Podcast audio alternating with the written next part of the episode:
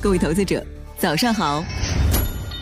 欢迎收听长乐全球通早间资讯播客节目《长乐早知道》。今天我们来聊聊顶级机构二季度的美股持仓，他们为什么看好中国资产和人工智能？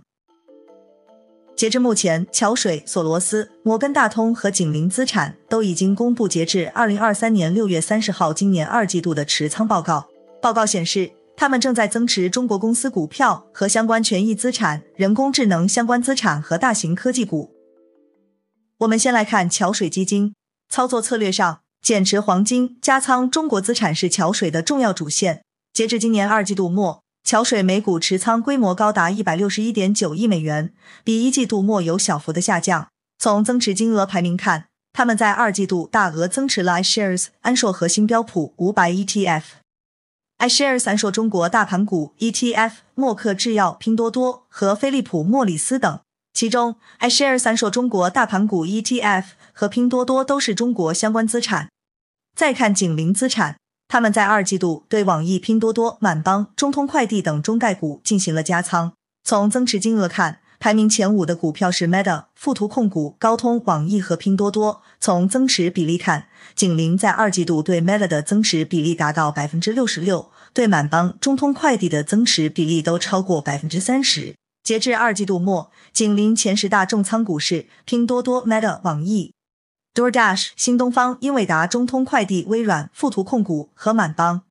值得一提的是，从二零二二年二季度起，拼多多就进入景林资产美股披露范围，随后连续四个季度加仓。自二零二三年一季度开始，拼多多成为景林资产美股组合的持仓首位。相比一季度末，景林在二季度又加仓了四十六点二六万股拼多多，目前持股市值达到三点二五亿美元。此外，景林资产还加仓了五十三点一二万股网易，目前持有总市值达到二点二四亿美元，成为他们的第三大重仓股。与一季度相比，前十大重仓股中新出现的是富途控股和满邦集团，其中富途控股是新进持有的股票。另外，景林资产还增持了理想汽车、爱奇艺等多只中概股，减持了 BOSS 直聘、东南亚网约车等，清仓了谷歌、阿里巴巴和特斯拉等五只个股。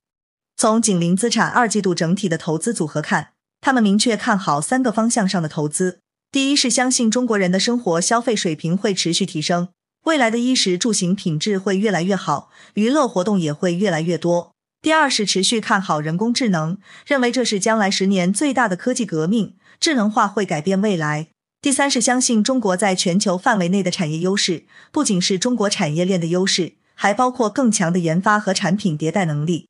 从桥水和景林两家机构的操作来看，加仓中国资产成为他们不约而同的共识。在国内一系列支持政策和经济复苏的背景下，中国资产，尤其是权益资产，重新受到各方关注。有分析认为，总体上看，目前中国仍然处于相对宽松的政策周期中。一般来说，在相对宽松的周期，风险资产的表现通常会比现金要好。也就是说，现在的宏观经济环境更加支持资金从现金转回到风险资产里。我们再来看摩根大通，二季度他们重仓了微软和苹果，在前五大重仓股中，微软位列第一，占投资组合的比例是百分之四点一八；苹果位列第二，占投资组合的比例为百分之三点一七。从持仓比例变化来看，前五大买入标的分别是微软、英伟达、标普五百 ETF、Vanguard、Meta Platforms 和苹果。今年到目前为止，受生成式人工智能技术的推动，英伟达股价已经上涨了大约百分之一百八十，市值突破一万亿美元。这也使英伟达成为第一家估值达到一万亿美元的芯片制造商。摩根大通对英伟达的增持，说明他们相信英伟达的股票还有进一步上涨的空间。今年以来，ChatGPT 引发了全球关注，之后全球尤其是中国和美国对算力的需求急剧增长。这一轮 AI 浪潮带来了显著商业价值，使得企业在算力和模型上的投入能够有持续和健康的商业价值，也使他们得到了投资机构的青睐。在可以预见的将来，作为生产力工具，AI 的应用面会更加广泛，相关需求也会更加旺盛。从产业链的高算力投入到企业的高收入回报，这样的良性循环很快就会形成。在保证投资安全边际前提下，积极参与其中，也许是投资机构们不被淘汰的唯一机会。想了解更多新鲜资讯，与牛人探讨投资干货，现在就点击节目 show notes 中的链接，进入掌乐全球通 app。以上就是今天掌乐全球通掌乐早知道的全部内容，期待为你带来醒目的一天。祝您在投资中有所斩获，我们明早再见。